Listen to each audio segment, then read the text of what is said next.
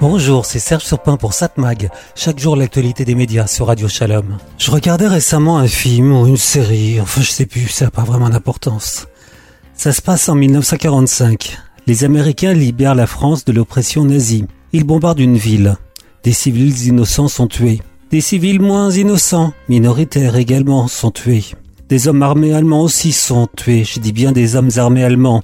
Parmi eux, il y avait des nazis convaincus, mais aussi des Allemands beaucoup moins convaincus, mais qui n'avaient pas eu le choix. Ils ont tous été tués par le bombardement. Maintenant la question, le bombardement était-il justifié ? Des soldats, mais aussi des civils ont été tués. Des villes, des régions ont été détruites. Oui, fallait-il bombarder et tuer, alors que pourtant, les Américains étaient loin d'être parfaits. Les historiens le disent.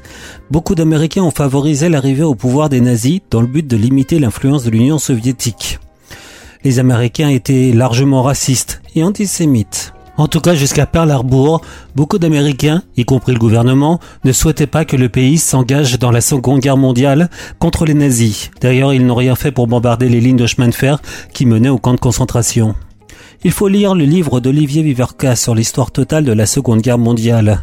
La guerre était prévisible, prévue même. Mais avant, pendant, que d'erreurs de la plupart des dirigeants alliés. Erreurs stratégiques, erreurs de compréhension, erreurs avec des chefs pas forcément à la hauteur, même parmi les plus grands.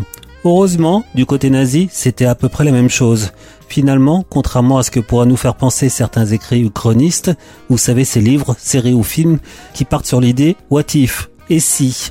Non, les Allemands ou les Japonais n'auraient pas pu gagner la guerre, car ils n'en avaient pas les moyens à long terme. Sauf si des lâches et des incompétents laissaient faire du côté du camp supposé du bien.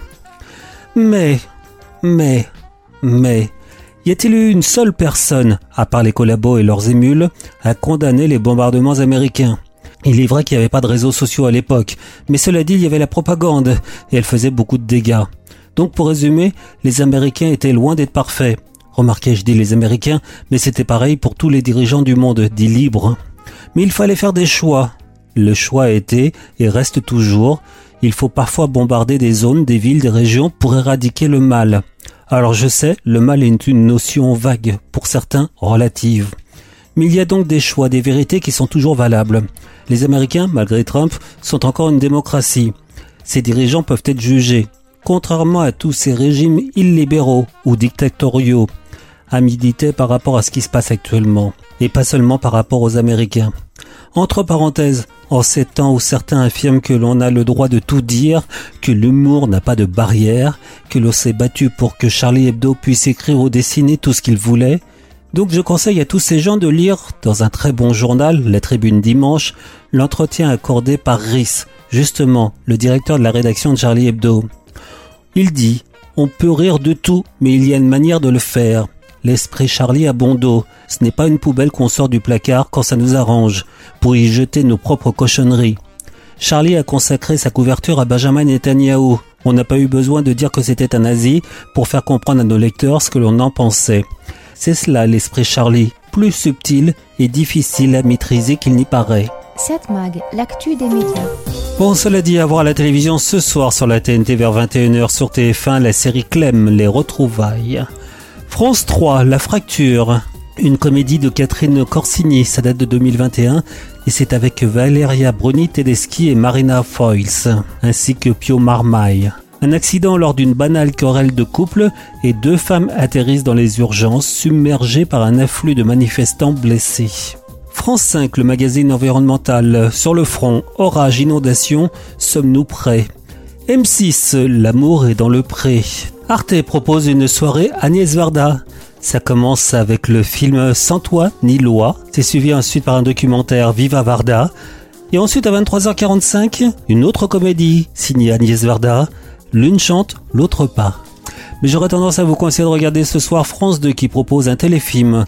Clémenceau, la force d'aimer. C'est un téléfilm de Lauren Lévy avec un scénario signé Jacques Santamaria et Nathalie Saint-Cricq.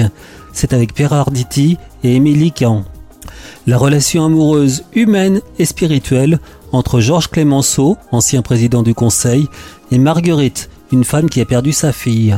Pour comprendre l'extrait qu'on va écouter, ça se passe en dix-neuf cent vingt-trois. Eh bien, quelle surprise !